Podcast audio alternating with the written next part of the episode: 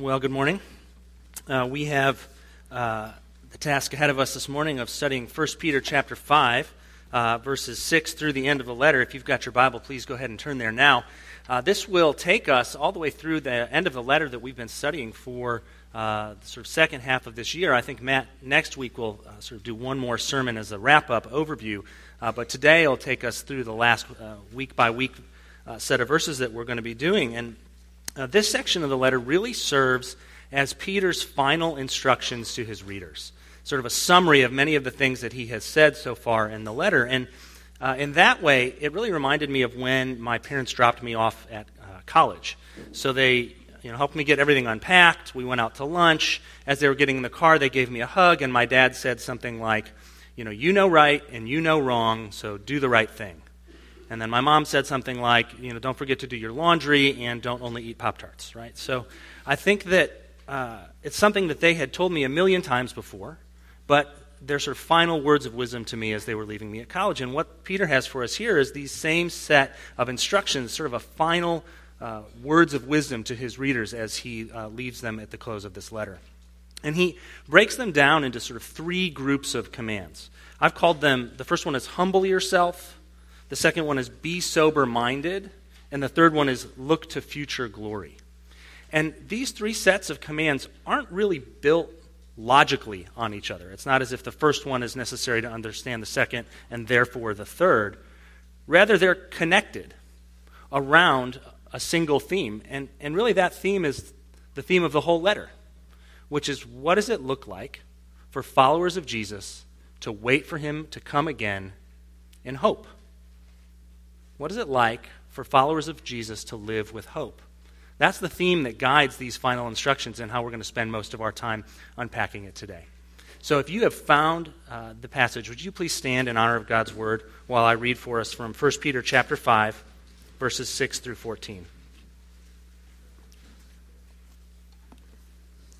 Humble yourselves, therefore, under the mighty hand of God, so that at the proper time he may exalt you, casting all your anxieties on him, because he cares for you.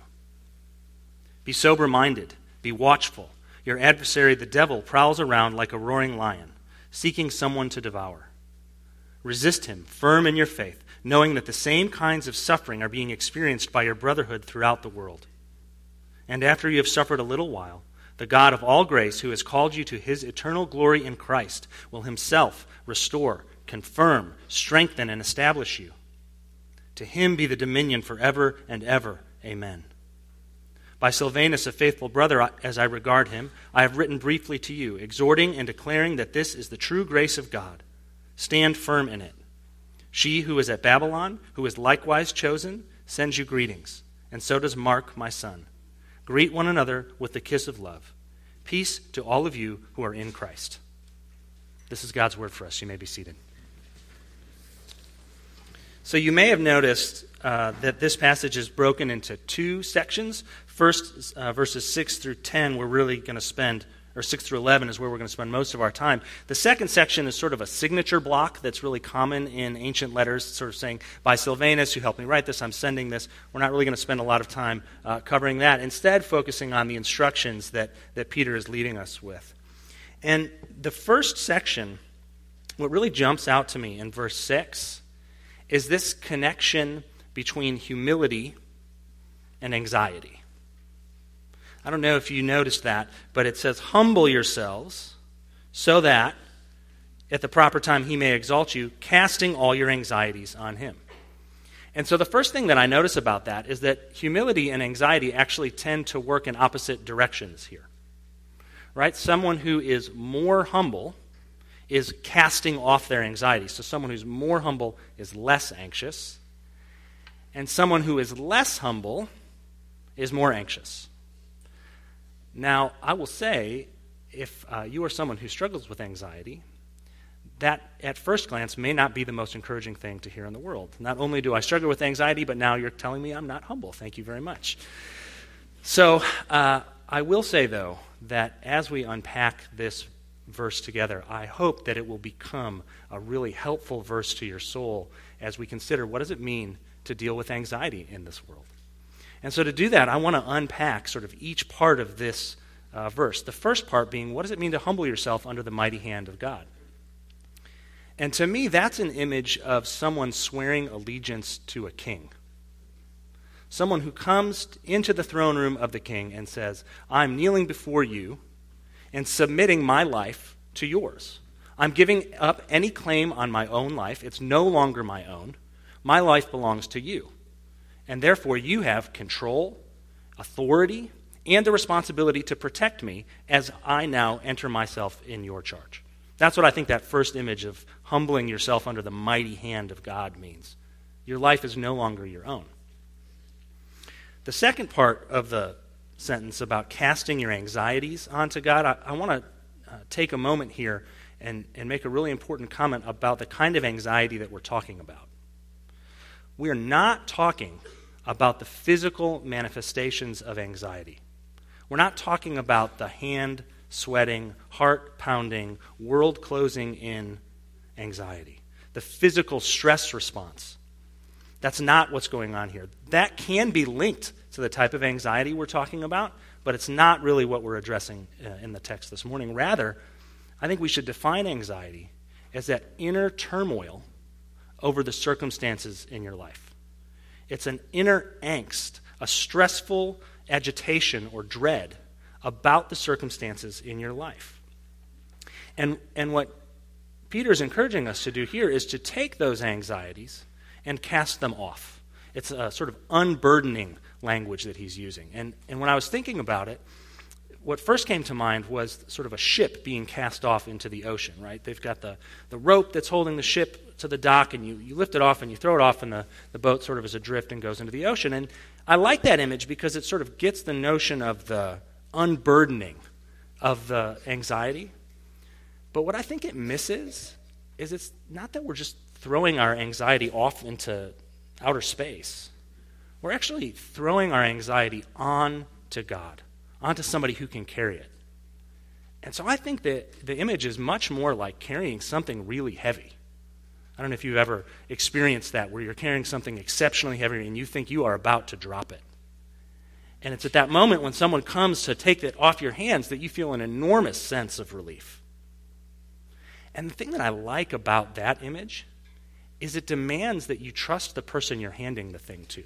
The person you're handing the thing to has to be able to hold it, right? So when you walk in the back door and you're about to drop the groceries, you're not going to hand your eggs to your two-year-old. When you're carrying that really big piece of furniture, you're not going to hand it to one of your children because it's going to crush them.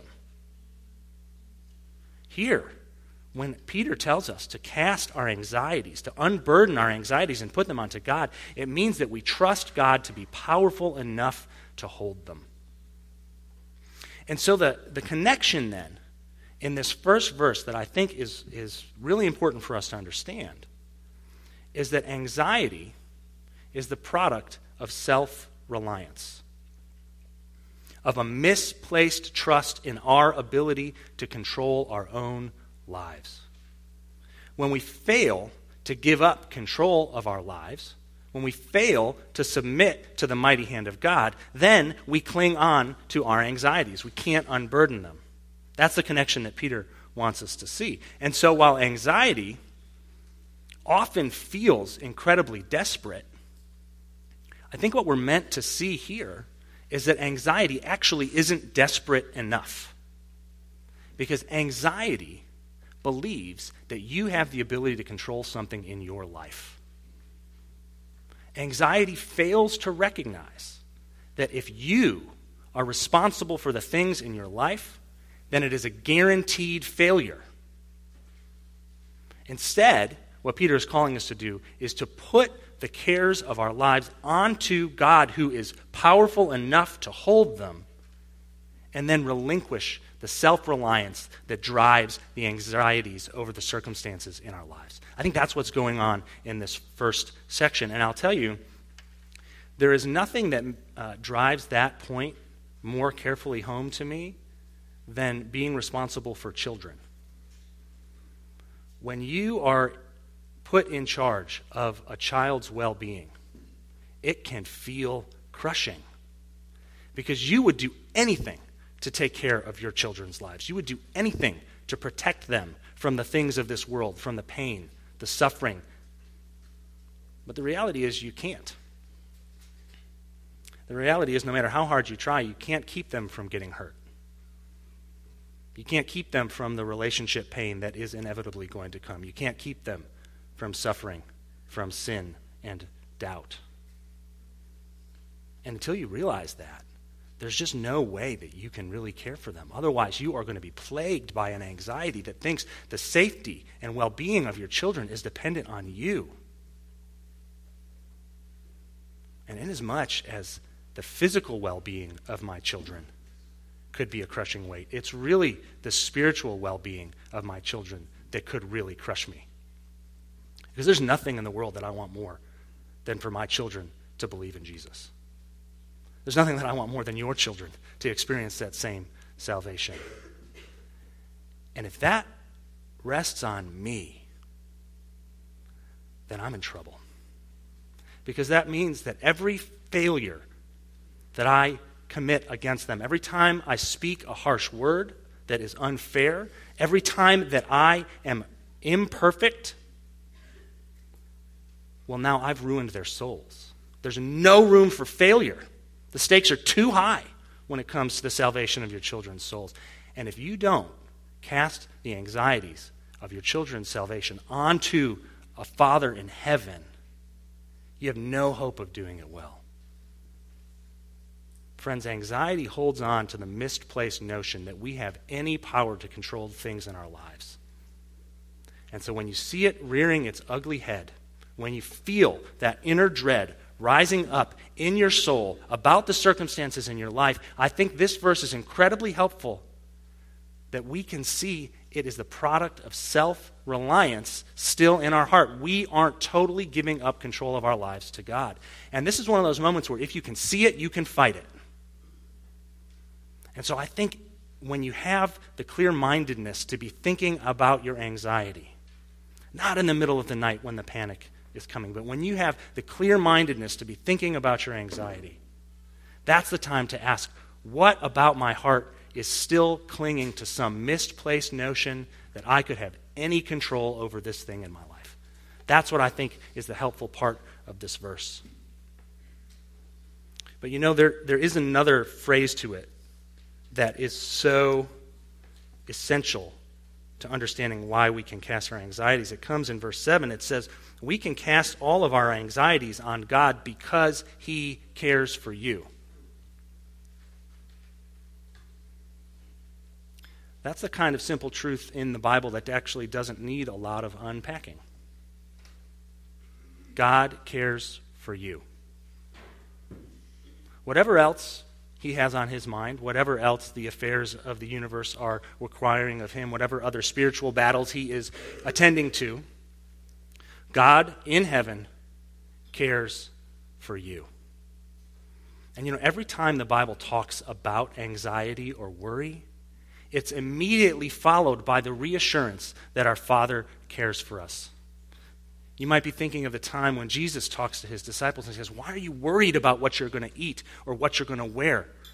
Your Father in heaven, he takes care of the birds, and aren't you more valuable than they are?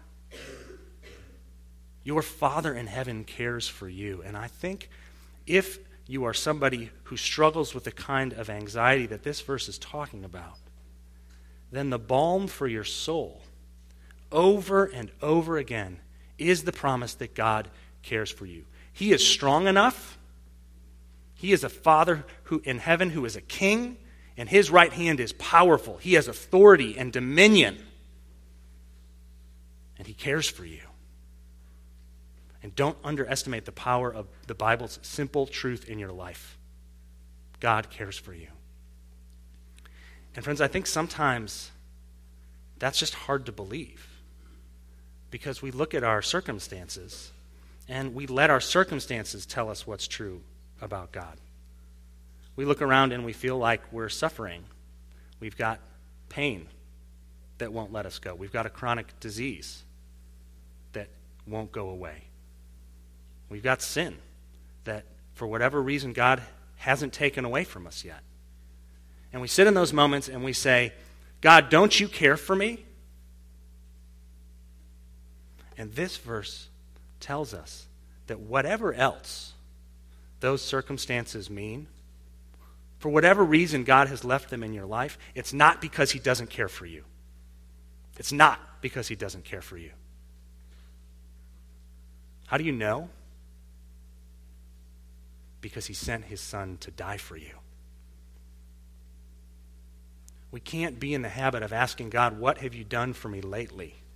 We can't be in the habit of letting only our most recent circumstance define the goodness of God in our lives. We can look back. We can see that Jesus died for our sin. He rose and conquered the grave. And he did that. He did that because he cared for us.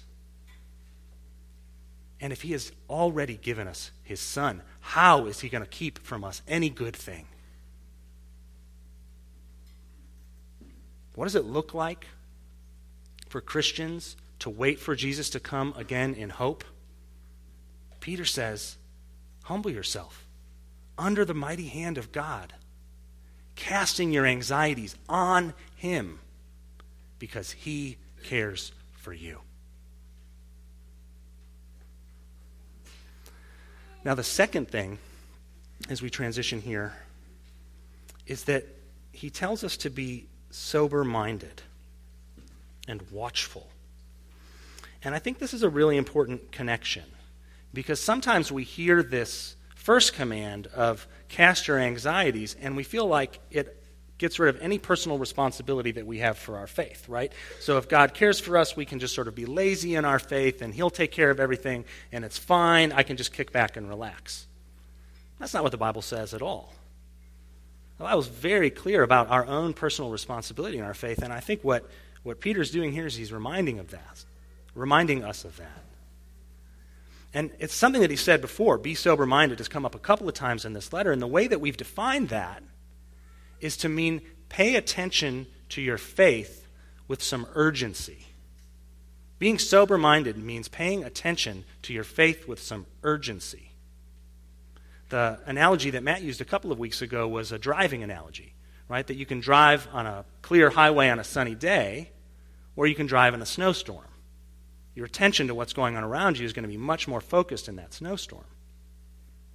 The language here, though, I think, brings to mind the image of, of taking a walk in the wilderness. So you can take a walk at Radnor Lake on a paved trail on a sunny day with people around, and you can enjoy yourself. You don't even have to pay attention to where you're walking hardly.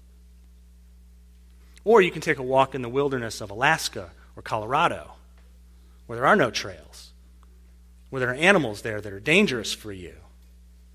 And that really changes the nature of how you're paying attention to what's going around. And if I told you, like this verse does, that there's a man-eating lion on the loose, then that's really going to change how you're walking in the wilderness, isn't it? You're going to be intensely focused on what's going around. And that's what this is calling us to. Peter here tells us the devil is seeking to devour your faith. He's seeking to devour your faith. He's seeking to use the circumstances in your life to cause you to question the goodness of God. He's using the circumstances in your life to make you think that you are alone. It reminds me a lot of the book that C S Lewis wrote called The Screwtape Letters. It's a, a book about a sort of more senior demon writing to a younger demon about how to sort of enslave this uh, guy who's a sort of new Christian. And he says, here's how you're going to use all of these circumstances in his life to make him question his faith. That's what's going on here. And, and there's an immediate connection to suffering. I think we can see that in the verse. It says, uh, don't be surprised, right, that that you're going to suffer because it's being experienced by your brotherhood around the world, right? We make the immediate connection with suffering that when hard things are happening in our lives, that's going to cause us to question the goodness of God. That, I think, makes sense. But what I, I think this has a broader implication. It doesn't just say that the d- devil is out to devour us when there are things that are hard in our lives. The devil is out to devour us all the time. And that means especially when things are good, he's seeking to deepen your dependence on those material things in your life. And when things are good, that's when we're going to be careless.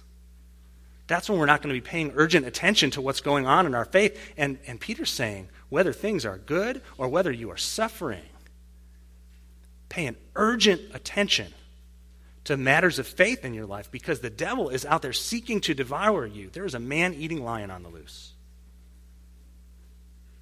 So how do we resist? I think that's a question that Peter doesn't get to in this section, being a sort of summary, last instructions. How do we resist in faith? I think is a really important question. And to me, the tools of faith are frequently described in the Bible as uh, sort of war elements.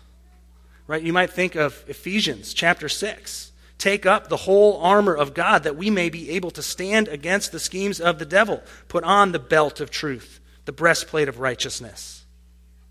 Use the word of God, which is a sword. Put up your shield of faith that you might extinguish the arrows of the enemy. Friends, the tools of faith are battle weapons against the devil who is seeking to devour us. And so in that way, they're not complicated. How do you pay urgent attention to your faith? You go to the Word of God. You read it. You know it. You memorize it. You have it in your mind so that when you come to question the goodness of God, when you come to be attacked by the devil, you can wield a sword against his lies. How do you resist him in faith? You pray. Ephesians six talks about that, that we might pray for the saints who are being persecuted. John Piper famously calls prayer a wartime walkie-talkie, not a domestic intercom.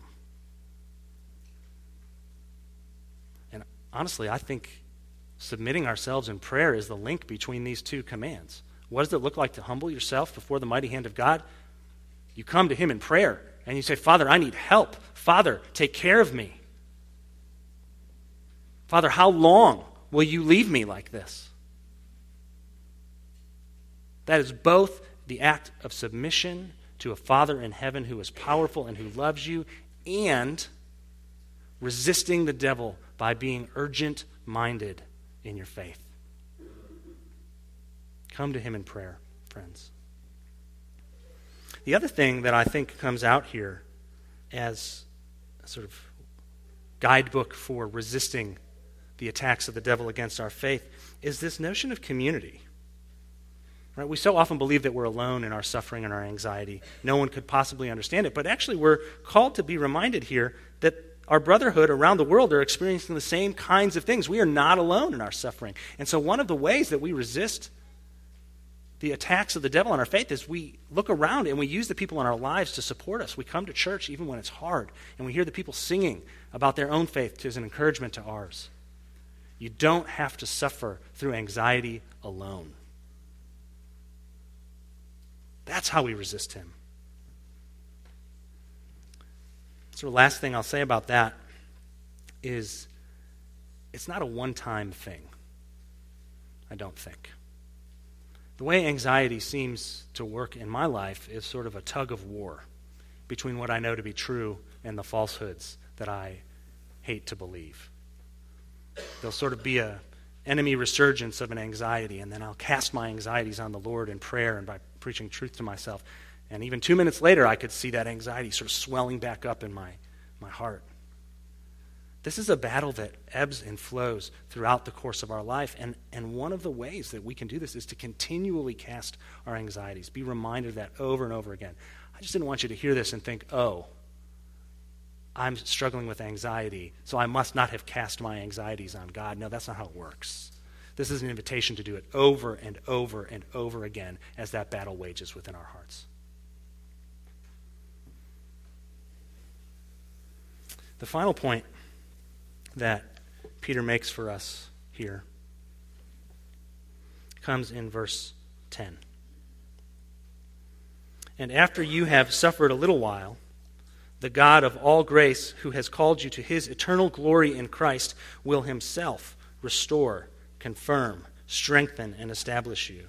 To him be the dominion forever and ever. Amen. What Peter leaves us with here is a vision of glory. The promise that our current experience is not the end of the story. So often we are plagued by the circumstances of this world that bring up the uncertainty and pain in our hearts. And we forget that those things are not the end of the story.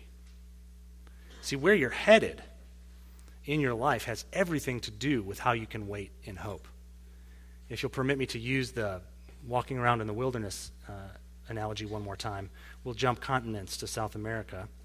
And I don't know if any of you have been to see Machu Picchu in uh, Peru. It's this amazing uh, sort of fortress built on the top of a hill by the Incan civilization. And uh, it's a pretty spectacular sight to see, and you can see it for a long way. You can see it for a long way coming. And what's clear is that that is where you're headed. There's this trail called the Inca Trail. It goes for miles and miles and miles. And it's how people came to Machu Picchu. And the reason this matters is that while people are walking towards this sort of final destination, they don't know which way the trail is going to go necessarily. The trail actually can be pretty dangerous sometimes. You may have to go down into a valley where you can't see where you're headed, or you may have to go around a curve that you didn't expect. You may be on the edge of a cliff that you feel like you're going to fall off. You don't always know the way that's in front of you, but what you do know is that you're walking towards a final goal, and that the path you're on is driving you towards that amazing city on a hill. And I think that's why we're meant to keep glory in our mind, to keep the promise of a heavenly Jerusalem that will be ours as we're walking through this life. We don't know which direction our life is going to take. We do know, though, that the destination is secure.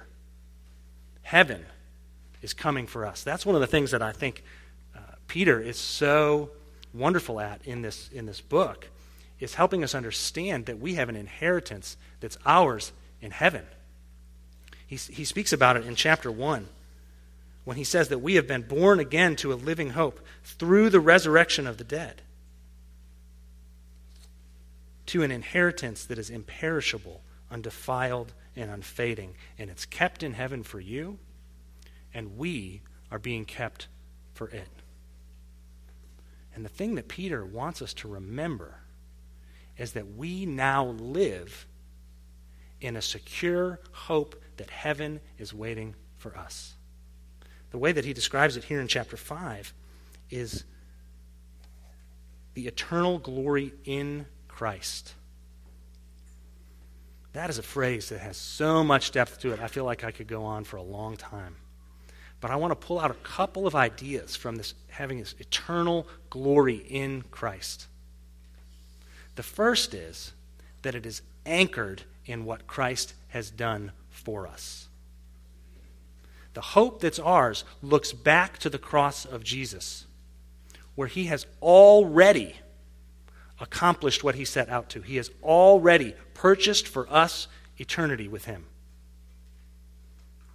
When he died and rose again, he proved his power over death, he proved a final victory over sin, and he secured for us a place in heaven for eternity in glory with him. The other part, the other part of this phrase that is so powerful is it tells us how we get it. We are promised an eternal glory in Christ. When Jesus died for our sins, we became unified with him. The Bible says that he, he took us out of the kingdom of darkness and transferred us into the kingdom of his beloved Son, in whom we have redemption, the forgiveness of sins. And so we become members, heirs of this promise through the atoning work of Jesus. There's nothing you can do to earn your way into it. Instead, it's given to you as a gift through the blood of Jesus. And so we now look forward to a time when the present age will fade away. And what Peter says here is in that moment of glory, we will be restored and confirmed and strengthened and established. Now those things, I think, are meant to be around the same idea of peace and rest and joy that's going to be ours in heaven. It helped me when I was thinking about it to think about the opposites. So have you ever felt neglected or rejected by people? Have you ever felt despised or like people didn't care for you or didn't understand you? Have you ever been discredited? Have you ever felt weak? Have you ever felt destroyed? What Peter is reminding us is that present age, where those things are all too common in our lives, that is not the end of the story. Instead, we look forward to a glory in Christ that's for all eternity, and in that we will have restoration and confirmation. We will be strengthened and we will be established. Friends, I think all throughout these verses, Peter is pointing us towards that future glory. Look back at verse six. Humble yourselves under the mighty hand of God so that at the proper time he may exalt you. Whoever gives up their life for the gospel surely will have eternal life.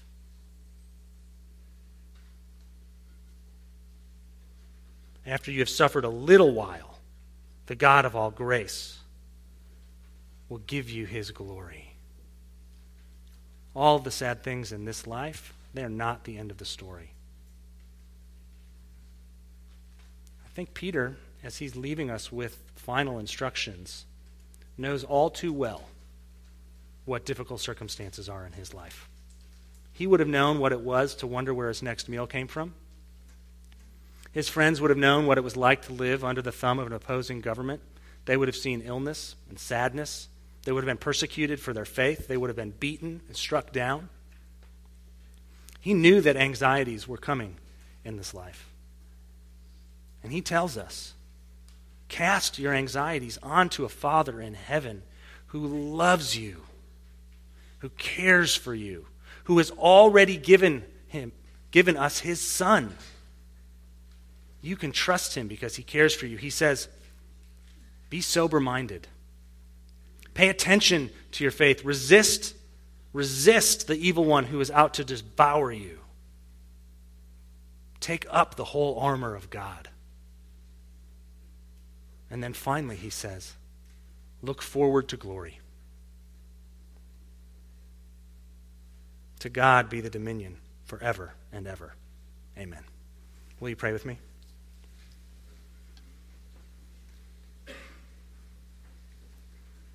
Father in heaven, we need help.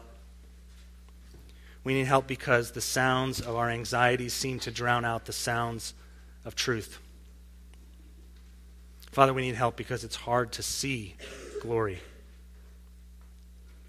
But Father, I pray that you would remind us today that you care for us, that you would spur us on to an urgent and careful attention to our faith, and that you would put in our minds a vision of glory, that we would know that we are headed toward an eternal salvation and joy with you. Help us to walk in faith towards that heavenly city together. It's in your name we pray. Amen.